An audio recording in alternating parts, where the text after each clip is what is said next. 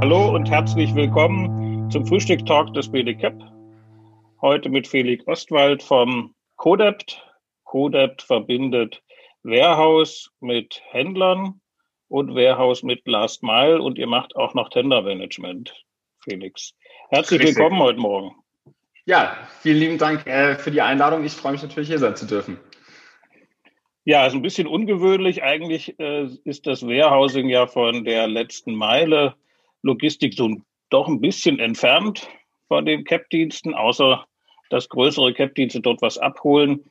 Vielleicht sagst du eingangs ein paar Worte, was ihr genau macht, und dann steigen wir in das Thema ein. Genau, ja, dann erst nochmal äh, herzlichen Dank äh, für die Einladung. Ich bin generell ein großer Fan von Podcasts und äh, ich habe mir natürlich auch schon einige andere eurer BDCAP Frühstückstalk-Folgen angehört und äh, freue mich jetzt auch selber dabei sein zu dürfen. Ja, dann würde ich erstmal ein paar Worte äh, vorweg zu mir selber sagen. Äh, mein Name ist, wie gesagt, Felix Ostwald. Äh, ich habe vor guten zwei Jahren zusammen mit meinem Geschäftspartner Jonas Grunwald haben wir Godet gegründet äh, haben uns dann noch als, äh, als Verstärkung in den Hintergrund den mittelständischen Maschinenbauerkonzern, die Bäumer Group aus dem Münsterland dazugeholt. Und ich persönlich habe vorher äh, viele Jahre als Logistikprojektmanager äh, in der E-Commerce-Logistik gearbeitet, unter anderem bei Zalando und bei Otto. Ich bin sozusagen bei uns der, der Logistik-Part. Äh, Jonas ist bei uns der, der technische Teil. Er hat äh, viele Jahre als technischer Produktmanager ebenfalls im E-Commerce gearbeitet äh, wir haben uns tatsächlich vor vielen Jahren zusammen beim Berliner Startup Contorion kennengelernt, wo ich mich äh, um die Auswahl des Logistikdienstleisters gekümmert habe und Jonas um den technischen Teil, um die, um die Integration. Und äh, das war damals schon ein recht großes Problem mit der technischen Integration, die einfach sehr, sehr lange gedauert hat, wahnsinnig viel Geld gekostet hat und äh, am allerschlimmsten äh, zu viele Entwicklerressourcen verschlungen hat. Und da haben wir uns dann gedacht, äh, daraus bauen wir jetzt äh, unser eigenes Logistik-Startup auf und äh, da ist eben Codep daraus entstanden. Wir sind eine cloudbasierte E-Commerce-Logistik-Plattform, äh, die flexibles Warehousing und Fulfillment in ganz Europa anbietet. Wir bieten Händlern mit einer einzigen Schnittstelle Zugang zu einem großen Netzwerk an Logistikdienstleistern. Und für Logistikdienstleister vereinfachen und standardisieren wir die sonst äh, recht teure, kostenintensive und aufwendige Integration neuer Händlerkunden. Wir haben jetzt in der mittlerweile, äh, in der Zwischenzeit haben wir ein sehr großes Netzwerk an circa 240 Logistikdienstleistern äh, in ganz Europa, auf äh, das wir zugreifen können und bieten Händlern eben, wie gesagt, mit einer einzigen Schnittstelle Zugang zu diesem gesamten Netzwerk Und unser Fokus liegt dabei vor allem auf dem Finden, dann dem Verbinden und eben dem Optimieren des passenden Dienstleisters für unterschiedliche Ansprüche. Ja, wenn du von 240 Logistikdienstleistern sprichst, europaweit, sind das Warehouse-Anbieter und nicht äh, Unternehmen, die auf der letzten Meile fahren? Alles zusammen. Also wir haben äh, eine ganze eine ganze Menge äh, Warehouse-Anbieter im Portfolio. Das ist äh, auch so ein bisschen unser Kerngeschäft, mit dem wir mit dem wir gestartet sind. Äh, wie ich ja eingangs gesagt hatte, ich habe viele Jahre im Logistik-Projektmanagement immer mit dem Fokus auf Warehousing und Fulfillment gearbeitet. Äh, da sind wir über über dieses Problem gestolpert sozusagen. Deswegen war das äh, für uns irgendwie ein logischer, logischer erster Schritt, das anzugehen, haben dann aber im Verlauf der letzten zwei Jahre gemerkt, einfach, dass dieses Problem nicht nur im Fulfillment besteht, sondern dass Schnittstellen eben auch in, in angrenzenden Teilen in der Supply Chain einfach immer wieder zu einem Wachstumshindernis kommen und haben dann sukzessive angefangen, auch letzte Meile Dienstleister und Cap-Dienstleister zu integrieren. Und äh, in diesen 240, äh, zu denen wir Zugang haben, äh, sind auch Cap-Dienstleister mit drin. Mhm. Das soll heute so ein bisschen unser Schwerpunkt sein das Thema Verbindung von Warehouse und letzter Meile. Ähm, der BDCAP vertritt ja ungefähr zweieinhalbtausend Unternehmen, mittelständische Unternehmen, die insbesondere auf der ersten und letzten Meile dann tatsächlich auch fahren, sind nicht die großen Netzwerke und das ist für uns natürlich besonders spannend. Ähm, wie regional agile, aktive CAP-Dienste direkt aus den Warehouse ähm, quasi zur Zustellung übergeben bekommen können, ohne dass dazwischen nochmal ein Netzwerkanbieter ist. Und da ist die Frage, wenn man das angeht oder wenn du das beschreibst, bezieht, hast du, habt ihr das wahrscheinlich jetzt integriert für die großen Netzwerkanbieter, DHL, DBD, Hermes und Co. Ähm, es wird aber ja für uns insbesondere dann spannend, wenn der Berliner Cap-Dienst aus dem Lager, was vor den Toren von Berlin ist, die Ware direkt abziehen kann und zustellen kann und dort dann auch den Vertrag direkt halten kann. Ähm, wie stellten ihr euch zu diesem Thema auf? Ähm, wir sehen das Thema als äh, sehr wichtig an. Das ist bei uns auch eine recht, äh, recht, recht neue Entwicklung des Produktportfolios. Äh, wir haben jetzt tatsächlich vor äh, einigen Monaten den ersten, den ersten Vertrag äh, mit lokalen Dienstleistern abgeschlossen. Das werden wir in Zukunft auch einfach äh, stark ausbauen, weil wir einfach der Auffassung sind, dass der Trend in der, vor allen Dingen im Fulfillment und im Warehousing immer mehr zu dezentralen Logistiknetzwerken sich hin entwickelt. Ähm, viele der, vor allem der, der größeren Handelsketten, die eben schon eine, eine physische Infrastruktur an, äh, an, an physischen Geschäften in den Städten haben, werden zukünftig diese Geschäfte auch als, äh, als Mikro-Hubs, als Mikro-Fulfillment-Zentren nutzen. Ähm, wir sind gerade dabei, ein, äh, ein, Pilotprojekt mit einem, mit einem recht großen Sportartikelhersteller zu machen. Ähm, die haben, betreiben momentan ein zentrales E-Commerce-Warehouse, mit dem alle E-Commerce-Bestellungen äh, zentral in Deutschland bedient werden. Und es macht für die einfach keinen Sinn, ähm, wenn ein Kunde, der in Berlin wohnt, sich äh, online was bestellt und das dann eben aus einem Warehouse in Süddeutschland nach Berlin geschickt wird, wenn der Hersteller eben einfach einen riesengroßen, einen riesengroßen physischen, äh, physischen Laden mitten in Berlin hat, von dem er das Produkt ebenso gut direkt zum Kunden schicken könnte. Äh, aus unterschiedlichen Gesichtspunkten macht das Sinn. Äh, das ist A, ist das natürlich äh, deutlich kostensparender, weil eine viel kürzere Strecke zurückgelegt werden muss. Andererseits ist natürlich die Laufzeit deutlich kürzer. Der Kunde erhält sein Produkt äh, deutlich schneller und früher und ist natürlich entsprechend zufriedener und glücklicher, dass er sein Produkt schnell in den Händen halten kann. Und ähm, um eben genau diesen letzten Teil äh, des, äh, des Auslieferungsvorgangs äh, bedienen zu können von dem, von dem Geschäft bis hin zum Kunden. Da, das machen natürlich die ganz großen DHLs, DPDs und Hermes dieser Welt. Die gehen nicht zu einem Geschäft am Alexanderplatz, holen da eine einzelne, ein einzelnes Produkt ab und bringen es zu einem Kunden. Da muss man sich eben mit den sehr spezialisierten und lokalen Dienstleistern verbinden. Deswegen sehen wir das als sehr wichtigen Trend und werden es in Zukunft enorm ausbauen. Nach eurer Ansicht wie soll denn diese Verbindung aussehen? Also ich stelle mir jetzt vor, es gibt einen Hersteller, der sitzt in Passau mhm. und möchte jetzt, hat ein Warehouse oder hat quasi diese dezentrale Lagerstruktur in Berlin auch.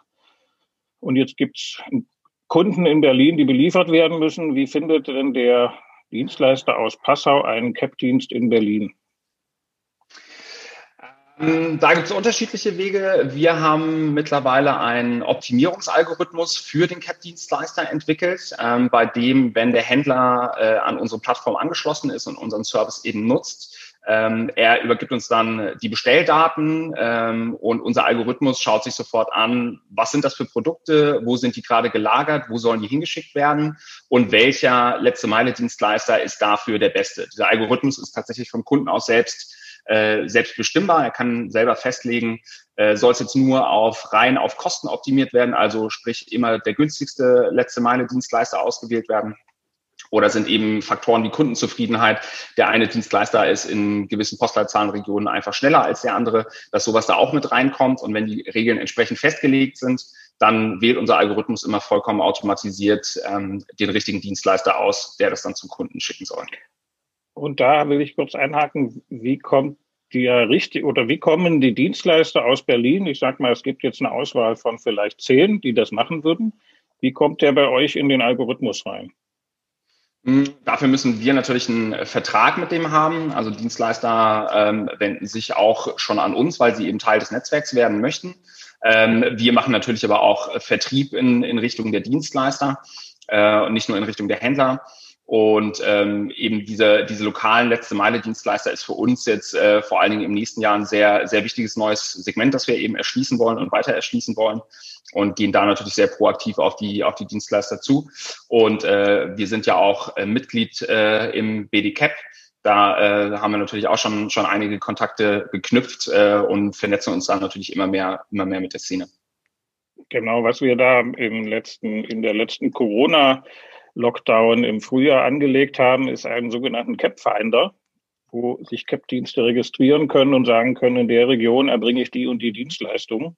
Das wäre natürlich eine spannende Logik, wenn wir das da verknüpfen, auch mit einer einheitlichen Schnittstelle für die Stammdaten mhm. und Servicearten der CAP-Dienste. Jetzt hattest du das Thema Vertrag schon angesprochen. Wie stellt ihr euch das vor? Du sagst, du macht, ihr macht einen Vertrag mit dem CAP, mit dem regionalen CAP. Mhm. Dann habt ihr ja irgendwann vielleicht 100 Verträge in den Regionen oder noch mehr. Ähm, und jetzt bin ich wieder bei dem Versender aus Passau.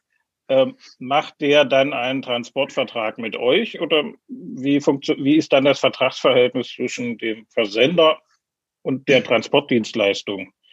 Mhm. Ähm, das machen wir. Wir sind ein, ein reiner, ein reiner Software-Dienstleister. Wir werden immer nur äh, die Daten durch die Gegend schubsen sozusagen, die Daten nehmen, standardisieren äh, und eben in den gewünschten und passenden Formaten für alle Teilnehmer weiterverteilen. Aber wir sind nie, wir wollen uns niemals in die Vertrags, äh, in die Vertragsbeziehung zwischen Händler und Logistikdienstleister einmischen. Also wir sind einfach äh, der absoluten Auffassung, dass das, äh, das ist eine so enge Verbindung, die wirklich wahnsinnig wichtig ist, äh, weil da eben Waren in, äh, in großem Wert durch die Gegend geschickt werden, ähm, dass es da immer einen direkten Vertrag zwischen den beiden Parteien geben muss. Es gibt diverse andere Modelle, es gibt ja auch viele andere Logistik-Startups, äh, die das anders machen und eben Logistikdienstleistungen bei großen Dienstleistern einkaufen, äh, die dann konsolidieren und äh, mit einem gewissen Aufschlag weiterverkaufen. Äh, da glauben wir persönlich nicht dran. Äh, Logistik ist generell nicht das margenstärkste Geschäftsmodell, deswegen äh, halten wir nicht viel davon, uns da noch oben drauf zu setzen. Ähm, und wie gesagt, eben die, der Serviceanspruch ist einfach eben ein ganz anderer. Wir wollen mhm. da niemals äh, mit dem, dem Logistiker irgendwie vorwegnehmen, einen direkten Vertrag mit seinem Händlerkunden zu haben. Ja, ja. Wenn wir das jetzt mal davon ausgehen, dass der Versender und der Logistikdienst vor Ort, der CAP-Dienst, sich gefunden haben. Dann geht es ja an den Datenaustausch. Mhm. Da sind wir ja auch seit diesen Tagen jetzt. Mitte November mhm. hatten wir das Kick-Off für die Initiative Offene CAP-Standards. Das greift ja da super ineinander, deshalb seid ihr da auch dabei. Ähm, es geht ja dann darum, dass quasi das Label, dass der Datensatz für die Sendung und dass die Sendungsnummer egal in welcher Region und egal mit welchem CAP-Dienst, eine einheitliche Struktur aufweist, damit man das Ganze standardisiert, auch skalieren kann. Ähm, das wird dann spannend, wie wir in dieser Initiative da zusammenarbeiten und diese Logik quasi dann gemeinsam auch aufsetzen und auch ihr sie dann implementieren könnt. Ähm, wie macht ihr das gerade, wenn du sagst, du hast, ihr habt schon einen regionalen oder ihr habt da jetzt angefangen, eine Handvoll, mhm. ich weiß nicht wie viel. Ähm, macht ihr da eine individuelle Anbindung, um die Daten zu übergeben? Ist das eher auf Papier basiert, dass es einen Lieferschein gibt und dann fährt er los? Wie ist das im Moment organisiert? Das ist tatsächlich, wir passen uns da komplett an, an, unsere, an unsere Kunden an. Äh, so wie die uns die Daten übergeben wollen, äh, so nehmen wir die auch an. Ähm, also sei das also im Idealfall die bevorzugte Variante ist eigentlich immer per, per IT-Schnittstelle, äh, also eine sogenannte API. Ähm, da gibt es aber diverse, vor allen Dingen bei den kleineren Dienstleistern, die da technologisch nicht so fortschrittlich sind, dass sie sowas anbieten können. Da geht es oft per CSV-Datei. Äh, manchmal wird auch eine E-Mail hin und her geschickt. Äh, Fax haben wir tatsächlich noch nicht, aber auch das sollten wir, glaube ich, hinkriegen. Dann gibt es einen Emulator, wo wir, wie wir das Fax irgendwie ausparsen und die Daten rausziehen. Das geht auch. Ähm, aber genau das ist unser, das ist sozusagen unser, unser Brot- und Buttergeschäft. Also Datenaustausch in unterschiedlichsten Formaten so zu standardisieren, vereinheitlichen und das äh, den entsprechenden entsprechenden Vertragspartnern so weiterzugeben und zurückzugeben, wie sie das gerne hätten. Ja, ja. Ja, vielleicht können wir ja die Fax-Variante in diesem Digitalisierungsschritt mit dem Rückenwind von Corona mal überspringen. Ähm, das, ist ja, das ist auch kein, kein, kein präferiertes Szenario. Äh, also ich glaube, wenn, wenn, wenn, wenn Jonas, äh, der ja den, den technischen Teil bei uns abbildet, äh, hört, dass ich das ange, angeboten habe, dann kriege ich, glaube ich, was zu hören, weil er da, glaube ich, nicht so viel Lust hat, drauf hat, das zu entwickeln. Aber ähm, ja, genau. Und ich werde es nicht rausschneiden am Ende. Ähm, wenn wir jetzt gedanklich haben wir quasi die Daten übergeben, idealerweise in dem Standardformat, aber natürlich bindet man auch die an, die das äh, eventuell noch nicht haben. Ähm, jetzt ist für den Versender ja oft auch die, Sicht, die, äh, die Sichtbarkeit oder die, die Transparenz über die Lieferkette entscheidend. Hm, das heißt, Klar. wenn man nicht mehr einen Anbieter wie DPD und oder DHL hat, äh, der sozusagen das Thema Track and Trace abbildet, wie, wie stellt ihr euch vor, diese Sichtbarkeit der äh, Zustell des Zustellstatus etc. Ähm, sicherzustellen? Na, also wir äh, machen es aktuell so, dass wir, wir kriegen natürlich von den ganzen äh, letzte Meile Dienstleistern, die wir integriert haben, kriegen wir natürlich immer äh, auch die Rückmeldung über jeden einzelnen äh, Abgabepunkt. Also wenn es im Prinzip im Lager abgeholt hat, äh, dann kriegen wir darüber eine Benachrichtigung, äh, wenn es im Hub eingetroffen ist, wenn es sortiert ist äh, und dann eben auch in die Zustellung geht. Und das geben wir natürlich auch an unsere Händlerkunden zurück. Also die Daten geben wir eins zu eins direkt weiter. Ähm, wir sind allerdings kein Tool, das sich jetzt komplett darauf spezialisiert hat, ähm, die Auslieferung, äh, den Auslieferungsstatus unterschiedlicher letzte Meile Dienstleister äh, bildlich darzustellen. Ähm, da gibt es andere Anbieter am Markt, äh, die, sich, die sich diesem Thema angenommen haben. Ähm, wir geben im Prinzip die Tracking-Daten, die der Versanddienstleister bereitstellt, die geben wir zurück. Ähm, mhm. Aber wir visualisieren das jetzt nicht nochmal on top. Mhm. Jetzt komme ich doch nochmal aufs Fax. Das wird dann natürlich schwierig, wenn die Tracking-Daten per Fax dann kommen. Dann wird das mit dem Parsen noch ein bisschen aufwendiger. Das wird auf jeden Fall noch ein bisschen aufwendiger, definitiv. Aber unmöglich ist auch das nicht. Ja, ich denke, das äh, ist auch eine Riesenchance für dezentral organisierte mittelständische Netze, wenn es gelingt, dass sie die Tracking-Stati dann auch digital zurückgeben können und mhm. idealerweise hat nicht jeder seine eigenen Tracking-Statusmeldungen äh, zu den einzelnen Bereichen, Absolut. sondern es gibt da auch einen Standard, äh, was ja ebenfalls in der Arbeitsgruppe oder in der Initiative aufgesetzt wird, ähm, haben wir da natürlich auch einen super Aufschlag. Ja, ja ich denke auch, das ist ein sehr, sehr gutes Thema an, äh, das ihr da initiiert habt, äh, weil es einfach, ich glaube, da haben viel zu, viel zu viele Jahre sind vergangen, in denen äh, Dienstleister, die eine ähnliche Dienstleistung erbringen, da jeder sein eigenes Süppchen gekocht hat, statt dass sich alle mal zusammentun und wirklich einen gemeinsamen, einheitlichen Standard definieren, äh, der dann letztendlich äh, der gesamten Branche weiterhelfen wird. Deswegen glaube ich, ist ein sehr gutes Thema, was ihr da angestoßen habt. Dann das ja, sehen wir auch jetzt mit gut Schwung, äh, trotz Krise oder gerade wegen der Krise mit gutem Schwung gestartet, weil die Köpfe natürlich für sowas auch offener sind. Hm, ähm, auf jeden Fall. Wenn wir jetzt gedanklich mal, wir haben sozusagen, der Cap wurde gefunden. Ähm, du hattest vorhin auch gesagt, finden, verbinden, optimieren. Also der Cap wurde gefunden. Das Ganze passiert auch in der optimalen, mit dem optimalen Partner. Ähm, er wurde dann verbunden, das heißt, die, Tracking, äh, die, die Sendungsdaten, ein Label ist gedruckt und es gibt auch die äh, Tracking-Daten zurück. Dann kommt ja als letztes das Thema Abrechnung. Ähm, mhm. Das ist halt am Ende, ähm, steht vielleicht noch nicht im Fokus. Wie seht ihr das Thema Abrechnung dann am Ende gelöst? Äh, ich stelle mir jetzt wieder den Dienstleister in Passau vor, der vielleicht in zehn äh, Regionen direkt ausliefert und dort jeweils mit zwei bis drei Caps zusammenarbeitet, dann hat er mhm. 20 bis 30 Vertragsverhältnisse. Mhm. Ähm, wie seht ihr dann das Thema Abrechnung? Ja, das ist, äh, ist, ein, ist ein sehr gutes und sehr wichtiges Thema. Äh, letztendlich äh, wollen ja alle irgendwie Geld damit verdienen und äh, möchten so wenig wie möglich Aufwand äh, mit dem Erstellen von Rechnungen und dem Kontrollieren von Rechnungen haben. Äh, deswegen das zu standardisieren, so dass alle Rechnungen auch automatisiert geprüft werden können äh, und da alle äh, in, im Bilde sind, ist äh, ein sehr wichtiges Thema. Äh, das ist aber tatsächlich nichts, was bei uns jetzt konkret auf der Produktroadmap steht ähm, die ganzen Zahlprozesse, Bezahlungsprozesse, da hängt einfach nochmal eine ganz andere Komplexität dran. Und äh, wir wollen uns eben einfach bisher komplett auf den reinen logistischen Datenaustausch eben äh, fokussieren. Äh, wir sind einfach der Meinung, wenn man zu viele Projekte gleichzeitig macht, dann wird keins davon so wirklich gut. Und deswegen machen wir lieber die Sachen, die wir machen, richtig gut äh, und die anderen Sachen überlassen wir entweder anderen oder wenn wir irgendwann mal zu viel Zeit haben und das doch äh, strategisch wichtig genug für uns wird, dann äh, werden wir das auch mal angeben. Ja, und bis dahin können wir, denke ich, äh, da auch auf Partner zurückgreifen. Wir haben ja das Unternehmen JITPay genau. auch mit in der Initiative, die genau dann die standardisierten Daten auch zur Abrechnung bringen. Und ich war überrascht, dass das ist ja ein Thema, was im Zweifel dann bis da bis zu dem Punkt geht, dass man eine Banklizenz braucht, äh, mhm. äh, wenn man dann auch die Zahlungsströme verarbeitet. Ich denke, das Brett muss man nicht auch gleichzeitig noch bohren. Da verhebt nee. man verhebt man sich äh, dann schnell.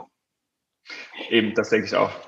Ja, ja, ja. Wenn du mal so, ich weiß nicht, sechs Monate, zwölf Monate, 24 Monate vorausschaust, mhm. seid ihr recht dynamisch unterwegs. Ich beobachte das auch immer, da äh, läuft ja doch einiges bei euch.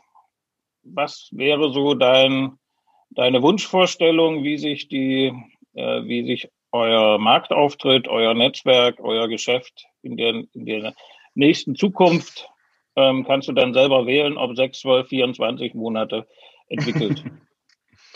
Ähm, sehr gute Frage. Ähm, das sind auf jeden Fall sehr unterschiedliche Zeiträume auch. Äh, sechs Monate, da gehe ich jetzt einfach mal drüber hinweg. Also in zwölf Monaten wollen wir auf jeden Fall ähm, noch deutlich stärker in Europa verbreitet sein. Äh, wir sind, als wir vor zwei Jahren gestartet sind, sind wir natürlich irgendwie erstmal in, in Deutschland bzw. In der, in der Dachregion gestartet, äh, haben hauptsächlich erstmal deutsche Logistikdienstleister und, äh, und Lagerstandorte angebunden, äh, haben dann mit Österreich weitergemacht äh, und sind dann in die Schweiz gegangen. Äh, wir sind mittlerweile auch in, in diversen anderen europäischen Ländern vertreten, aber noch nicht in der riesengroßen Bandbreite, wie wir das eben in, in Deutschland oder in der Dachregion schon haben. Äh, das ist auf jeden Fall für uns ein sehr starker Fokuspunkt, einfach die europäische Expansion. Ähm, warum ist das für uns so wichtig? Äh, wir glauben einfach, wie ich eingangs schon sagte, dass dezentrale Logistiknetzwerke einfach kein Trend ist, der demnächst wieder verschwinden wird. Wir glauben einfach, dass es ein langfristiger Trend ist, dass äh, auch deutsche Händler in anderen europäischen Ländern einzelne kleinere Satellitenleger aufmachen werden, um eben schneller an den Kunden zu sein und um Versandkosten zu sparen. Und deswegen wollen wir da einfach unsere Infrastruktur noch deutlich, äh, deutlich intensivieren und ausbauen. Jetzt hast du ja das Stichwort Internationalisierung sehr stark nach vorne gebracht. Mhm. Wenn man das so von den anderen Startups hört, dann hört man parallel im gleichen Atemzug, wie viele Millionen Euro sie akquiriert haben, um die Internationalisierung mhm. äh, zu, äh, durchzuführen.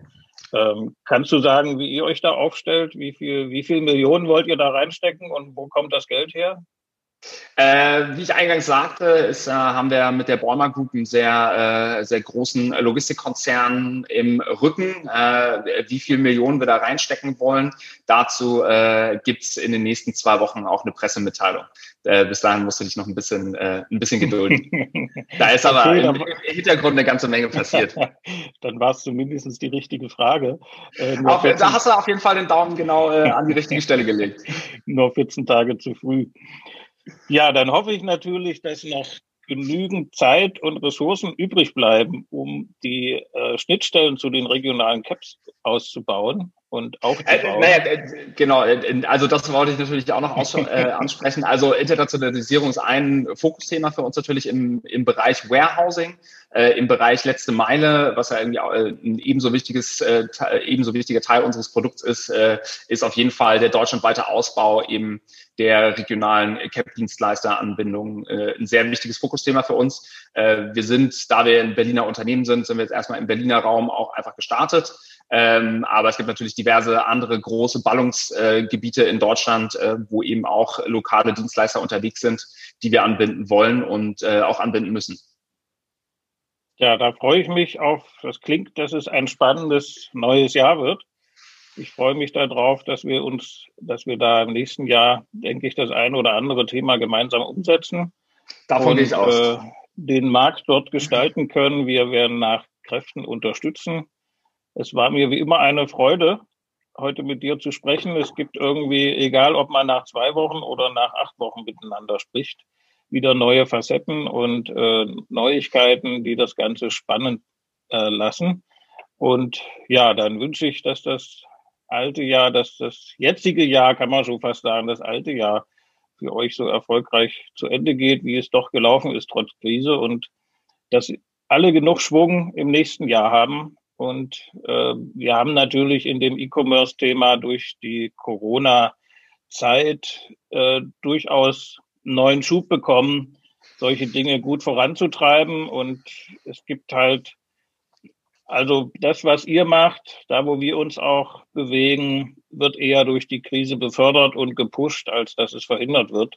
Ähm, insofern kann die Krise auch mal einen positiven Push für bestimmte Bereiche haben und den sollte man ja durchaus auch nutzen.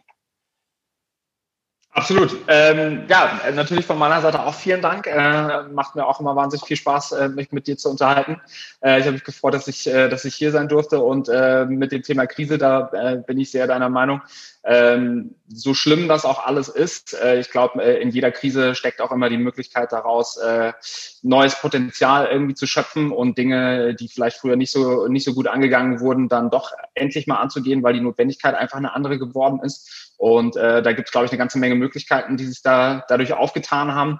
Äh, wie du sagst, E-Commerce ist äh, wahnsinnig gewachsen. Äh, wird ja prognostiziert, dass Corona das e die E-Commerce-Industrie so stark hat wachsen lassen, wie es sonst äh, für die nächsten sieben Jahre prognostiziert war.